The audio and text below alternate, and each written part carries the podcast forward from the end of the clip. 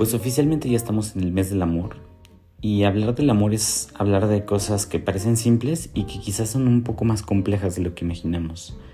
Quiero tocar el tema muy importante que es el amor y lo quiero basar en el dios de la mitología griega. Su nombre es Eros y Eros va a ser representado como el dios del amor, pero es un dios basado en el aspecto más terrenal, un amor más sexual, más de la carne y este dios lo conocemos por la mitología romana como Cupido, un pequeño niño que tiene alas y se la pasa flechando a las personas para enamorarlos. Pero la cultura griega sin duda es un hombre muy joven, mm, muy, muy guapo, que sin duda a veces lo vemos como un dios triste, y un Dios alegre dependiendo de la situación, a veces muy cabizbajo y a veces muy seguro de sí mismo. Y esta historia del dios Eros resulta que se cuenta de varias maneras. La que más me gusta es la que nos explica el banquete de Platón, en donde en la mitología la diosa Afrodita eh, va a cumplir años, entonces invita a varios dioses del Olimpo y entre ellos van el dios de la abundancia y la diosa de la carencia. Para esto, pues ya todos entrados en la fiesta, el dios de la abundancia termina súper ebrio y pues se queda dormido en la fiesta. Y la diosa de la carencia pues dice, de aquí soy, voy a aprovechar esta situación y sí. Resulta que hay un acto sexual entre los dos dioses y pues resulta que tienen un hijo. Ese hijo es Eros, el dios del amor. Y aquí viene un trasfondo muy interesante, porque entonces el amor va a estar hecho de la abundancia y de la carencia. Por lo tanto, a veces vemos a este joven, a este Dios llamado Eros, caminando como un modelo de pasarela, seguro de sí mismo y que todo el mundo lo voltea a ver. Pero también lo vamos a ver caminando cabizbajo y a veces va a pasar desapercibido. Esos momentos de altibajos representan al amor en esta mitología porque Eros va a ser muy significativo y el amor es esto, las altas y las bajas que podemos tener relacionado a esto. Y es que como seres humanos el amor va de ley en nosotros, o sea, lo experimentamos de una u otra manera, pero lo experimentamos sin duda, no, no, no escapamos de ello. Viene ya como parte de nuestra naturaleza y se experimenta. Entonces, Eros como un Dios que representa los momentos más sublimes y los momentos más fuertes o a lo mejor más turbios, viene a darnos una lección muy importante y es que el amor es esto, el amor no solo es plano, el amor tiene sus altas y bajas, pero también implican procesos. Y ahora que estamos en el mes del amor, pues es importante quizá entenderlo. Como seres humanos tenemos cinco maneras de poder quizá segmentar el amor en un aspecto físico, en un aspecto sexual, en el intelectual, en el emocional y en el espiritual.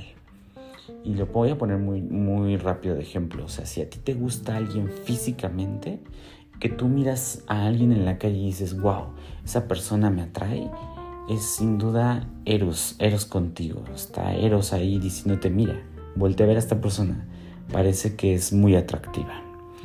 Y entonces volteamos a ver y decimos, mm, va, me llama la atención. Ese es un amor muy físico.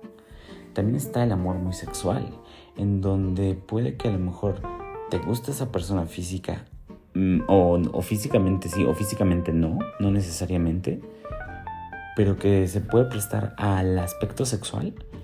Y ahí tenemos un amor muy sexual viene el amor emocional, donde ya involucramos todos nuestros sentimientos, involucramos todo este juego químico de, de toda esta serotonina y oxitocina, y dopamina y demás, en donde involucramos ya a la otra persona y le hacemos un vínculo muchísimo más de voluntad y además de fuerza, y en donde decimos quiero compartir una vida contigo.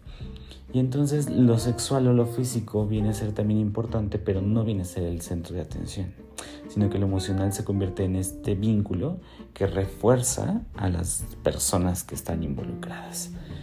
Después tenemos el amor intelectual, en donde nos puede llamar muchísimo la atención la forma de pensar de alguien, que digamos me encanta su manera de ver el mundo, me encantan sus ideas. Este amor puede ser muy entendido eh, filosóficamente como el amor platónico, donde te enamoras de, la sabiduría o el pensamiento, las ideas de otra persona, y ahí está.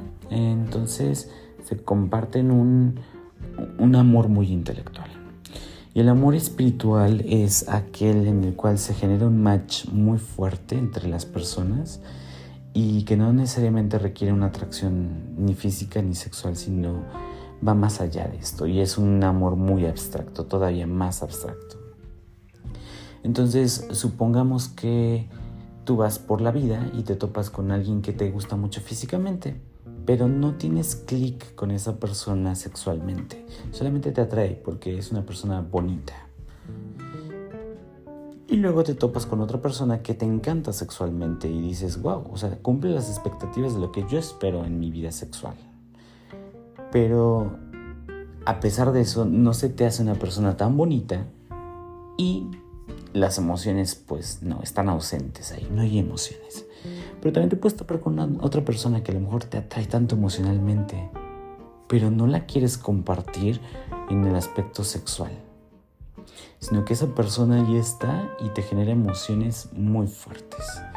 Luego está con alguien con quien te la pasas muy bien, divirtiéndote en una charla a lo mejor muy, muy entretenida, hablando de política, fútbol, religión o algún eh, interés en común y es tan grande este vínculo que lo intelectual viene a reforzar el amor.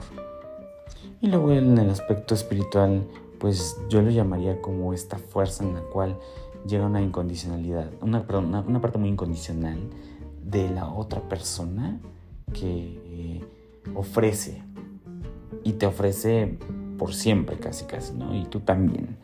Entonces el amor espiritual viene a ser algo muy trascendental en donde rompe toda la barrera y pueden a lo mejor amarse tanto sin necesidad de verse todo el tiempo o de hablarse todo el tiempo, sino saber que están ahí. Cuando tú te topas con una persona y te vuelves pareja de esa persona, si hay una atracción física, está excelente, o sea, ya tienes un amor físico con esa persona y, puedes sin duda entablar un vínculo más grande. Pero sí, el amor a veces puede entrar por la mirada, o a veces puede entrar por el oído, o a veces puede entrar por las sensaciones. Cambia mucho y varía demasiado, ¿no? Pero en cuanto al aspecto físico, pues sí, va, a empezar entrando por la parte visual principalmente. Y a partir de ahí te imaginas muchas cosas, ¿no? Si, tienes si tú tienes una relación y te encanta físicamente tu pareja, qué genial. Pero si además de eso, las emociones entre ustedes son muy grandes y se vuelven fuertes, ya tienen una relación física emocional de un amor muy sólido que puede trascender algo más grande. Y pueden durar, supongamos que, no lo sé, un año. Un año en donde físicamente se atraen muchísimo y emocionalmente tienen algo muy fuerte. Pero aquí viene un punto muy interesante e importante.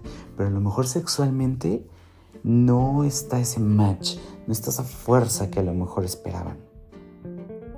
Porque quizás sexualmente podrán haber otras personas que cumplan esos requisitos. Pero supongamos que están en una relación cerrada.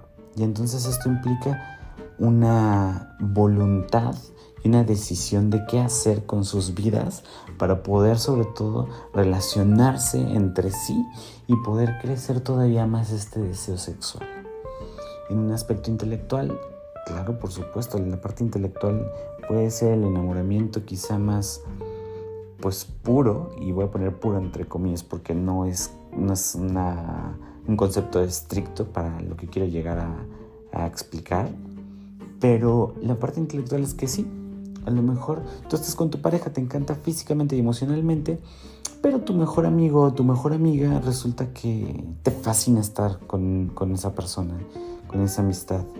Y además tienen una conversación muy bonita y trabajan muy increíble y además se vuelven muy, muy, muy buenos este, líderes, trabajan juntos o a lo mejor eh, comparten ideas y crean negocios juntos o a lo mejor no lo sé. El hecho de estar conviviendo se aportan mucho para un conocimiento, una sabiduría, un entendimiento o un aspecto intelectual todavía más fuerte. Y no necesariamente tiene que ser tu pareja. Entonces, por ejemplo, aceptamos mucho esto, ¿no? O sea, creo que la lealtad y la fidelidad son conceptos que tenemos que, sobre todo, volvernos a plantear muchísimo, porque vivimos en un momento en donde las ideas van tomando una revolución respecto a cómo vemos y entendemos la, la vida o el amor y desde la perspectiva en donde estamos parados para sobre todo actuar. Entonces, sí, permitimos que a lo mejor nuestra pareja salga con una amistad y que le encante, se lleve muy bien con esa amistad y digas, wow, no me está siendo infiel. Porque solemos decir que la, la, infidelidad involucra el aspecto sexual y el aspecto a lo mejor emocional. El físico depende, ¿no? Se, se vale que te guste alguien, pero no te involucres con otra persona, ¿no? También es muy válido. Entonces, hasta ahorita en la conversación, si se dan cuenta, el amor es más complejo de lo que imaginamos. Cinco maneras de las cuales podemos sobre todo enfocarnos con el amor y cómo funciona. Y te estoy hablando de un amor de pareja, pero también aplica con un amor de amistad. Entonces, tiene mucha fuerza y solemos a veces estar muy acostumbrados a que el amor solamente está basado en dos facetas, la sexual y la emocional, y no es cierto. O sea, quien encuentra en una persona la atracción física, el deseo sexual, el vínculo emocional fuerte, la interacción y el aprendizaje intelectual y además el silencio sublime y la trascendencia espiritual, me parece que ha encontrado al amor de su vida. Y por decir el amor de su vida no significa que solamente haya un amor de tu vida en, en, este momento. O sea, yo creo que en diferentes etapas y momentos de tu vida puedes toparte a varios amores de tu vida. Pero lo segmento en este momento como un, en ese momento, ahí está alguien que puede ser el amor de tu vida. Y puede funcionar. Y puede ser muy grande y también depende de otras cosas y patrones de conducta de los cuales estamos acostumbrados, ¿no? O sea, como habrá personas que digan, sí, yo quiero una relación muy bonita, pero estoy acostumbrado pues, al cochinero, ¿no? o sea, estoy acostumbrado a muchas cosas o vínculos que no son nada sanos emocionalmente, por ejemplo. Y prefieren sacrificar una relación que cumpla con estos cinco factores por acostumbrarse a cualquier cosa o a cualquier situación y parece como si fuera pues más que nada una lacerarse a sí mismo, o sea, lastimarse emocionalmente por no querer a lo mejor tener una apertura para encontrar algo mucho mejor. Y bueno, esto de mucho mejor también voy a poner entre comillas, porque yo creo que todas las personas que nos topamos en la vida nos vienen a enseñar un montón de cosas. nos enseñan lo que queremos y nos enseñan lo que no queremos. Y no importa si pasan días, meses o años, nos enseñan. Y no es en vano, a mi parecer creo que no es nada en vano. Entonces, sin duda, en estas circunstancias podemos sobre todo empezar a visualizar cómo funciona el amor porque es más allá. Más allá de lo que creemos que, que a lo mejor las princesas y los príncipes de cuentos de hadas nos han enseñado porque también ese tipo de amor puede ser muy violento. Puede ser una violencia muy pasiva, como imaginar que todo tiene que ser así. Y no, no. El enamoramiento y el amor tiene que ver también con caos, tiene que ver con crisis y tiene que ver con momentos de, de decir, ya, no quiero. Y a pesar de no querer, buscar la posibilidad de seguir. O, a pesar de ya no querer, decir hasta aquí llegamos y no queremos más. O inclusive darse un tiempo. Insisto, las relaciones y el amor tienen que ver muchísimo más de todo eso. Por eso el dios Eros es hijo de la abundancia y la carencia. Porque básicamente el amor se mueve así. No puede ser lineal, porque si se volviera lineal no sería toda esa fuerza que mueve países, eh, ideologías, religiones, personas, gente que escribe poemas, libretos, historias, películas, eh, que construye monumentos y todo en nombre del amor. Y entonces sí, el amor viene a ser una pues vitamina muy esencial e importante para nosotros como, como humanidad, en donde podemos sobre todo aprender a conocernos a través del otro. Y que sí, a pesar de que el otro metafóricamente no, es, no, no exista, sino que va a ser más un reflejo tuyo, quitando mucho esta metáfora, aprendemos de nosotros mismos en una relación. Y es que una relación es como una terapia, hay que trabajar en ella. Y hay que trabajar en ella y ser muy cuidadosos, porque lo que se puede construir, lo que se puede transformar en mucho tiempo, se puede derrumbar de la noche a la mañana de manera muy fácil. O sea, hay vientos ligeros que derrumban imperios. ¿Y por qué se derrumban? Bueno, vienen otros conceptos que a mi parecer son muy importantes, que podrían ir acompañados del amor. La comunicación sin duda, la comunicación creo que es un factor importantísimo.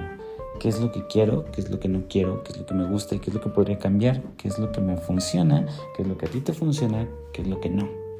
Y todavía para agregarle un aspecto más complejo al amor, pues es que hay amor basado en la monogamia y la poligamia. Y hay amor basado en las relaciones abiertas y las relaciones cerradas. Y hay relaciones que están basadas en un compromiso y en una lealtad y en una honestidad y en una fidelidad. Y habrá que entender primero todos estos conceptos que acabo de mencionar para ver si estás en una relación que quieres, ¿no? Porque la coherencia es importante. Si dentro de la coherencia tú te explicas y te comunicas y dices, sí, quiero esto, pero no quiero lo otro, si las dos partes o ambas partes se encuentran de acuerdo con esto, la relación va a construirse en un terreno muy sólido, muy firme. De, ah, ok, ¿sabes qué?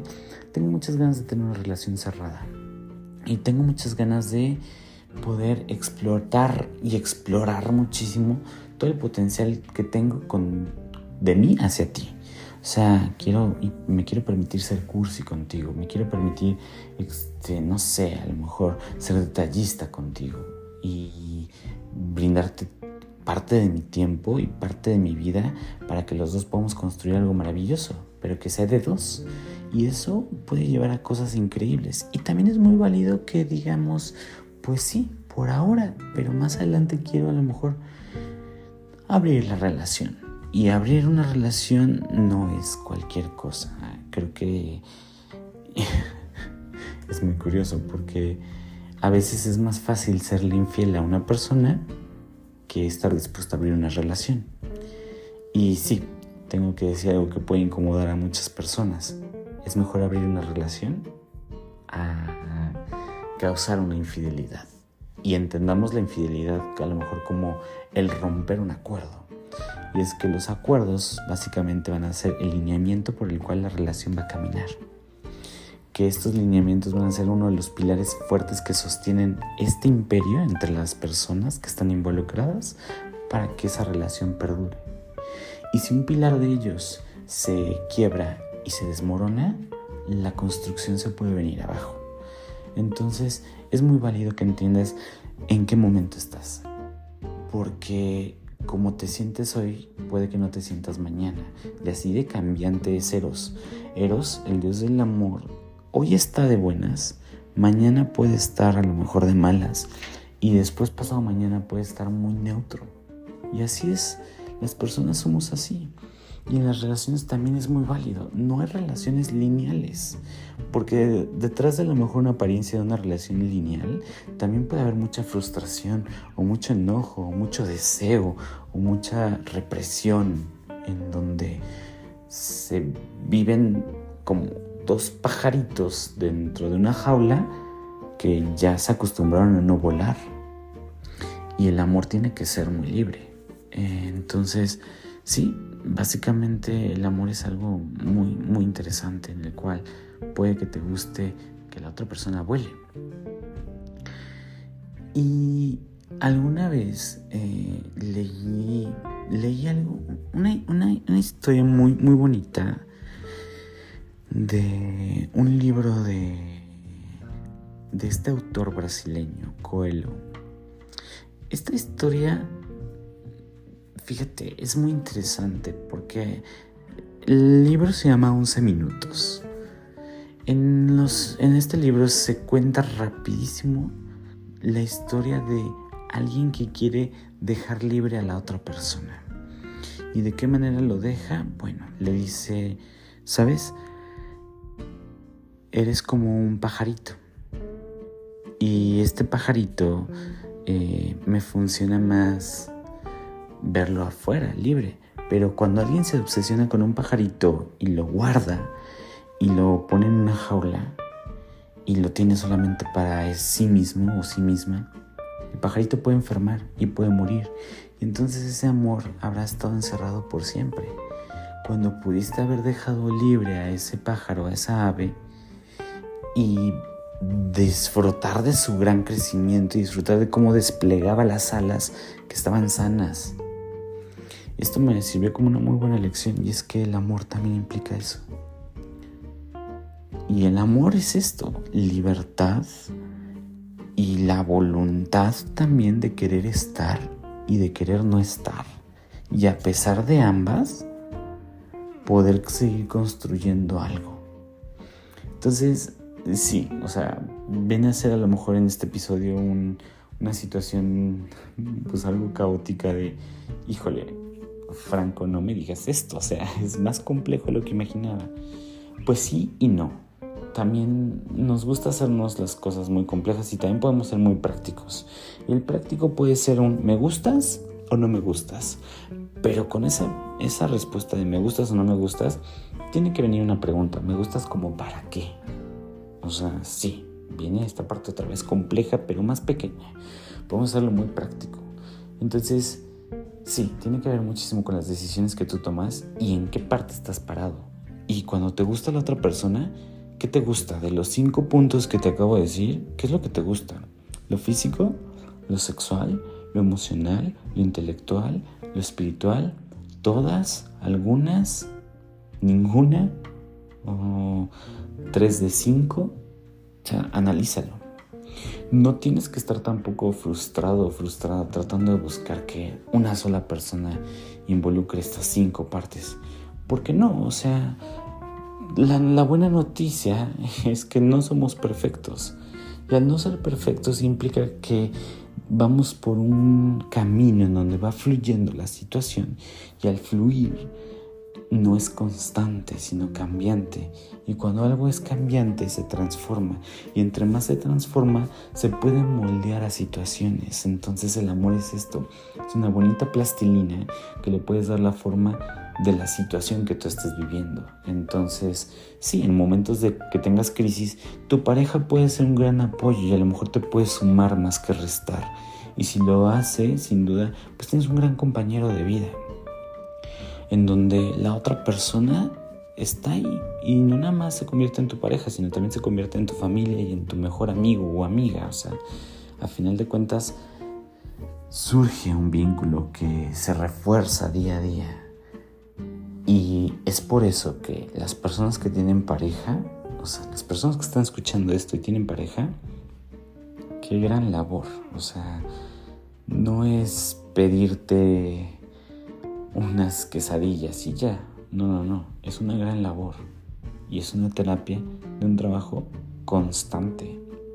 Hiper constante. Y es mucha responsabilidad, sin duda. No es nada más me gustaste y ya. Creo que conlleva mucha responsabilidad.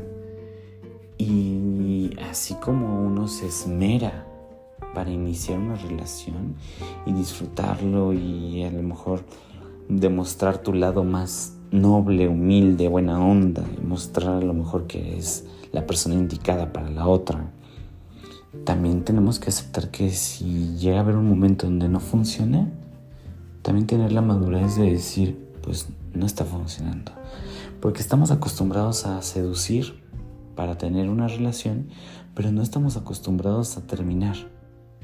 Porque terminar implica drama.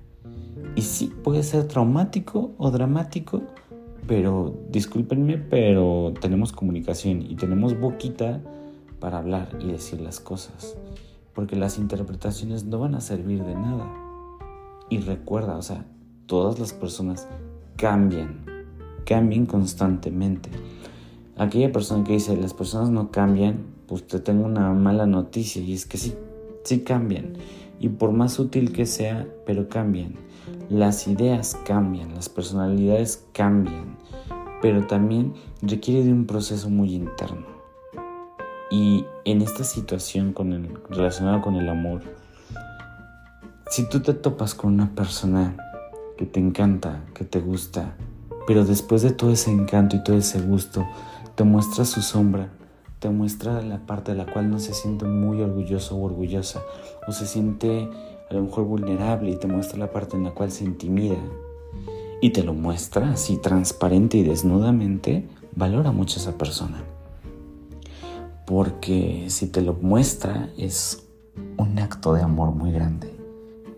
Presentarte ante ti el mayor de sus miedos y en un aspecto hiper de volver, no, voluntad también, pero muy voluble, ahí mostrarte su gran temor y decirte, mira, esto soy yo y esto fui y esto espero ser, pero este soy yo principalmente, en mi presente, aquí y ahora, este soy yo.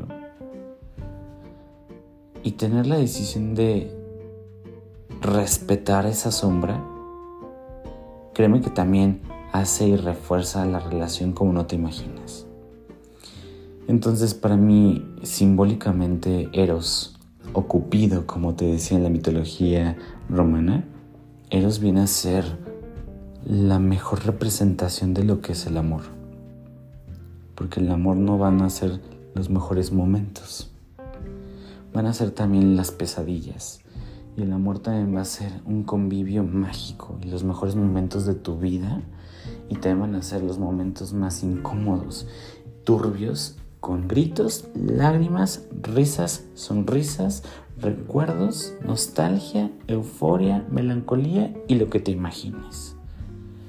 Pero el amor se transforma. Eros es un Dios que se transforma y hace un juego con la dualidad de la, de la abundancia y la carencia. Y entonces el amor tiene que ser, a mi parecer, y esto ya es muy, muy personal, tiene que ser un contrato sagrado no un contrato firmado nada más con un papel y ya. O sea, no, yo no creo que los papeles y las firmas generen amor. No, claro que no, sino es un contrato sagrado en donde te muestras desnudamente y en un aspecto muy espiritual a la otra persona y le dices, este soy yo. Vas, le entras porque yo quiero. Tú quieres, queremos y si queremos, hagamos. Y si hacemos, transformemos. Y si transformamos, ahorita somos unos y mañana puede que seamos otros. Pero mañana a lo mejor tendremos la voluntad de decidir si queremos estar o no. Y si el amor se transforma y te das cuenta que con esa persona puedes mostrarte vulnerable y siempre van a estarse sumando más que restando, qué buena, qué buena vida, qué, qué buena relación y qué bonita manera de a lo mejor conocer a la persona con quien puedes compartir tu vida, ese compañero o compañera que viene a transformar muchas cosas y te muestra desde su perspectiva lo que es la vida. Y nada, que con esto quiero terminar el episodio y desearte feliz día de Eros o San Valentín o Cupido o como tú le quieras llamar, pero yo principalmente feliz día de Eros para los que lo disfruten en pareja o en soltería o con amigos, con familia, con quien quieran. Disfrútenlo demasiado y sobre todo tengan mucho amor propio y que a partir del amor propio se genere la mayor de las abundancias. Sin duda con eso. Y nada, síguenme en redes sociales como el filósofo nómada en Instagram, TikTok, YouTube. Nos vemos la próxima. Cuídense mucho. ámense.